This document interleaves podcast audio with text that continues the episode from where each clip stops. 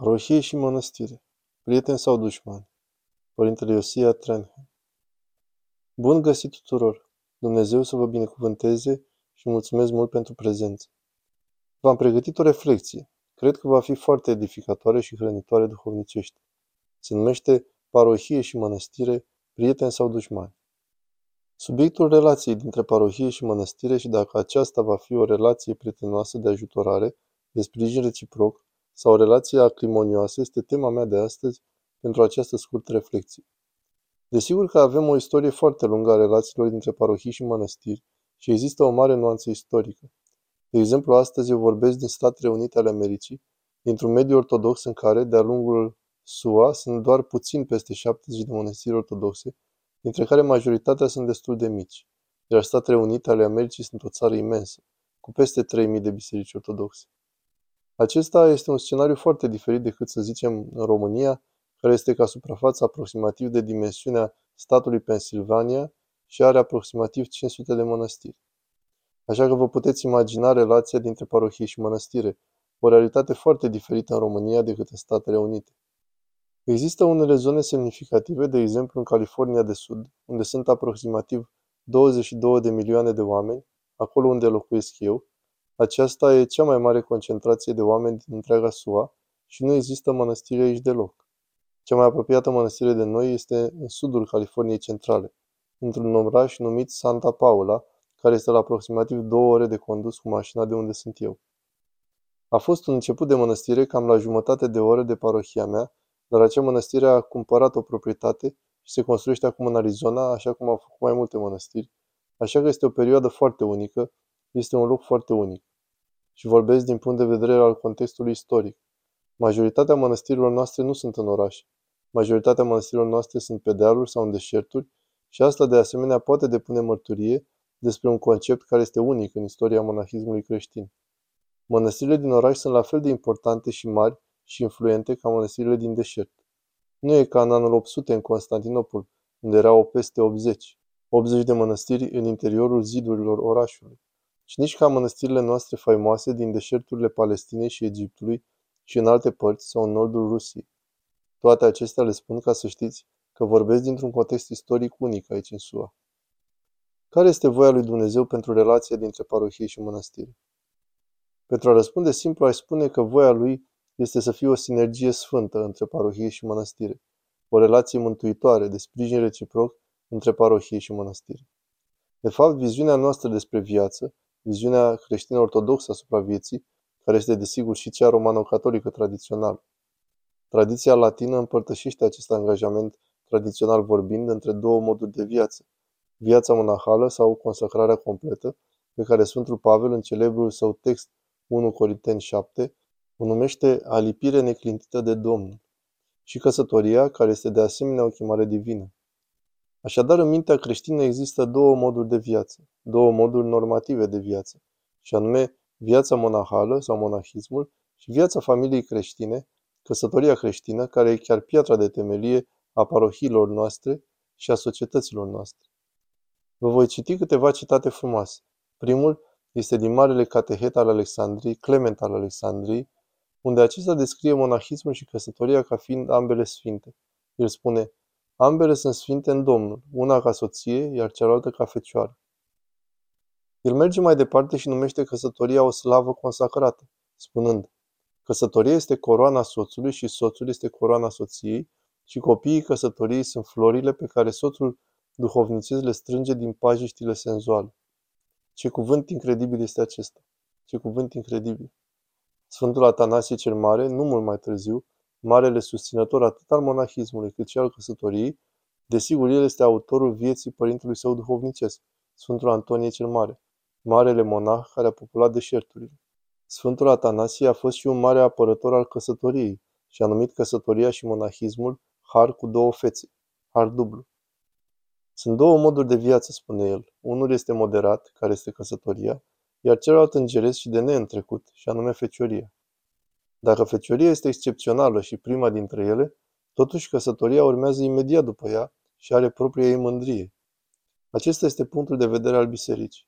Două stări sfinte. Una, viața de devotament necurmat față de Domnul viața cea mai extremă, zeloasă și îngerească a monahismului și apoi sfânta viața căsătoriei.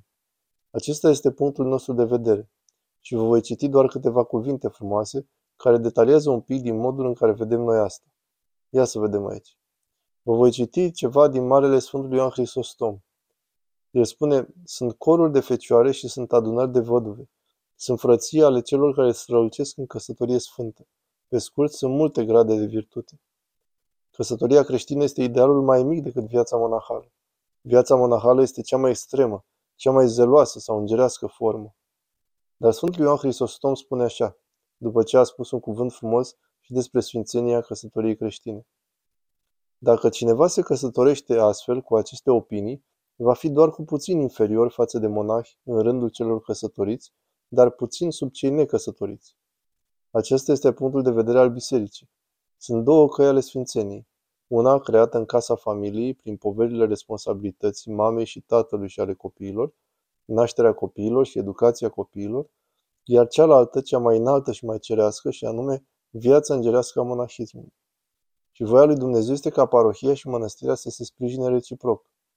Sfântul Pavel în 1 Corinteni 7 spune Eu voiesc ca toți oamenii să fie cum sunt eu însumi, adică într-un celibat consacrat. Dar fiecare are de la Dumnezeu darul lui, unul așa, altul într-altfel.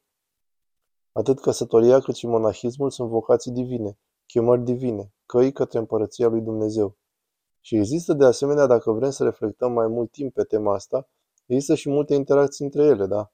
Pentru mulți oameni căsătoriți, când un soț pleacă la Domnul, soțul rămas, precum istoria bisericii ne arată ca fiind ceva foarte comun, devine adesea călugăr sau călugăriță la sfârșitul vieții. Cele două moduri de viață sunt foarte întrepătrunse și se susțin reciproc.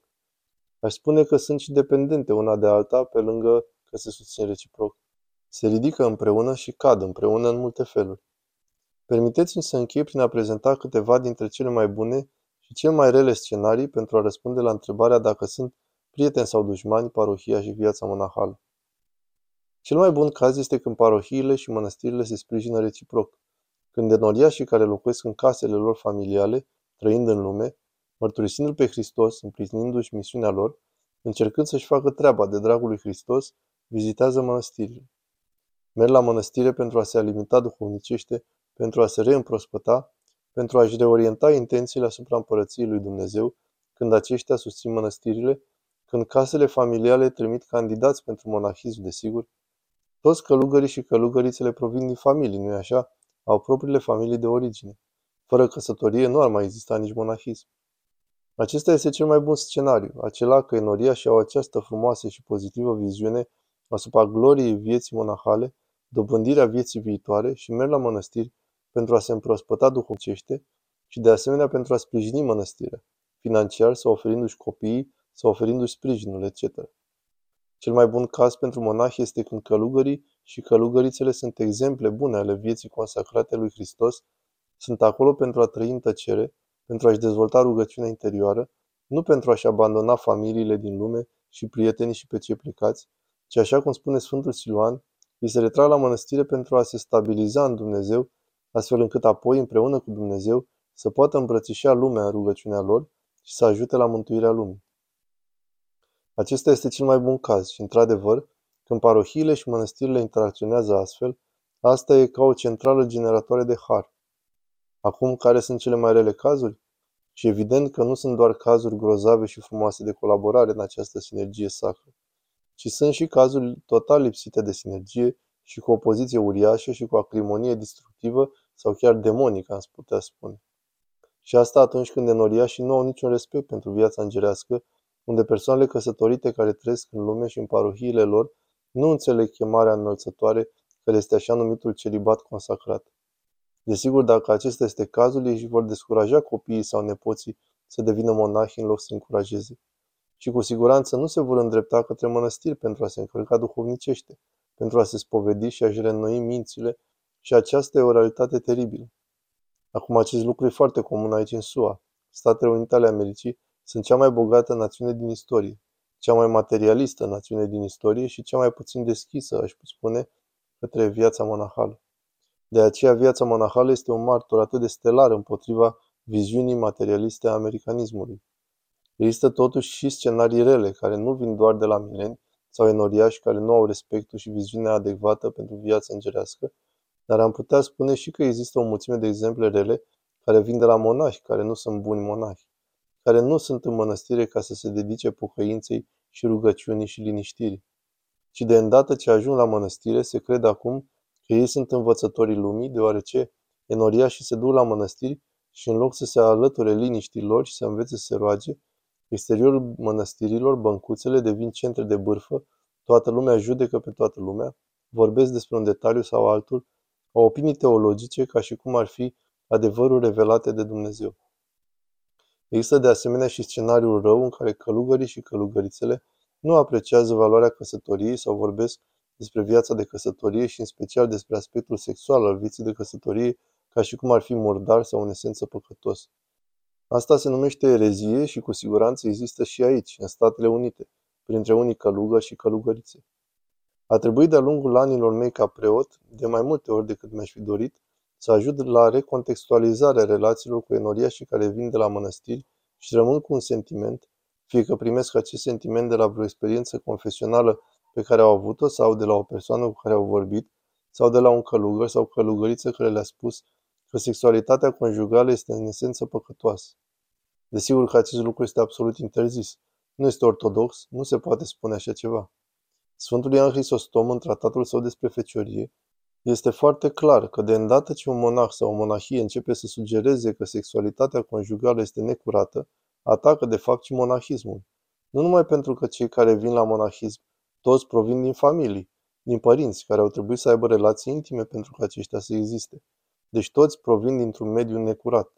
Dar bineînțeles, așa cum spune Sfântul Ioan Hristostom, în momentul în care întinezi sexualitatea conjugală cu păcat, ataci și monahismul, pentru că atunci monahismul s-a schimbat dintr-o iubire gratuită, un dar gratuit pe care călugărul sau călugărița îl oferă lui Dumnezeu, nu pentru că trebuie, ci pentru că aleg să lase deoparte marele bine al vieții de căsătorie și al vieții de familie pentru binele cel mai înalt, care este dobândirea vieții îngerești.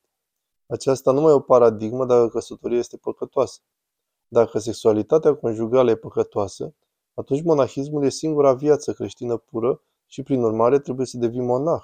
Și nu este nimic special la asta. Sfântul Ioan Hristostom spune foarte clar asta. Așa că este posibil să avem și un caz rău, o experiență proastă, în care nu există o sinergie sfântă între parohie și mănăstire, ci o lipsă de apreciere. Știți că mănăstirea este un loc al exactității, al acriviei, iar parohia este un loc al economiei. Parohia este un loc al unei îndoiri care este complet deplasat în monahism. Și deci, oamenii căsătoriți imaturi sau călugării imaturi nu pot face cu ușurință acea separare clară și să aprecieze reciproc pentru starea lor în viață. Ar trebui să fim atenți, cred. Enoriașii ar trebui să meargă la mănăstiri cu ochii larg deschiși și să meargă din motivele concrete și de asemenea călugării ar trebui să se dovedească a fi adevărați călugăriți și nu atot știutori, băgându-și nasul în treburi ale oamenilor care nu-i privesc pe ei, sau sugerând cumva că tipicul monahal e singura cale de a fi un creștin devotat în această viață. Asta e o formă foarte imatură de monahism. Sfatul Sfântului Ioan Hristostom e acesta și voi încheia cu acest gând, și anume că toți creștinii credincioși care trăiesc în intensitatea vieții urbane ar trebui să părăsească regulat orașul spre binele sufletului lor și să meargă în două locuri, spune el. Ar trebui să iasă în natură și să-și amintească cât de bun și frumos este Domnul Dumnezeu, Creatorul cerului și al pământului, să stea în munți, să stea lângă pâraie, să se uite la copacii și florile magnifice și la creaturile câmpului și să fie înviorat știind că Domnul Dumnezeu, Tatăl nostru, a făcut toate acestea pentru fericirea creaturilor sale, din dragostea lui pentru ființa umană.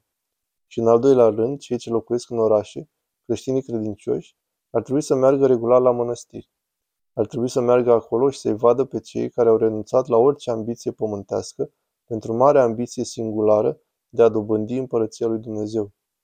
Ar trebui să meargă acolo pentru a participa la slujbe și pentru a ține privegherile lungi de noapte și pentru a posti agresiv și pentru a dezvolta pocăință din ce în ce mai profundă, astfel încât să se poată întoarce în lume cu mai multă dragoste pentru aproapele lor, cu mai multă dorință de a sluji pe colegii lor enoriași și o mai mare apreciere pentru preoții lor care slujesc. Aceasta ar trebui să fie rodul vizitei la mănăstiri. Și cei mai buni călugări sunt desigur aceia care din marea lor dragoste sunt dispuși să permită vizitatorilor să intre în viața lor și să împărtășească bogățiile rugăciunii și imnografiei ortodoxe cu cei care vin din lume și caută niște pârâuri de apă curate pentru a avea acea încurajare paternă sau maternă a unui părinte spiritual devotat sau a unei mame spirituale devotate. Acesta este un mare dar, un mare dar. Așadar, iată, să dea Dumnezeu ca parohiile și mănăstirile să fie prieteni și să întărească pe toți monahii ortodoși și pe toți mirenii ortodoși, pentru ca noi să ne îndeplinim îndatoririle unii față de alții spre slava numelui Său. Dumnezeu să fie cu voi!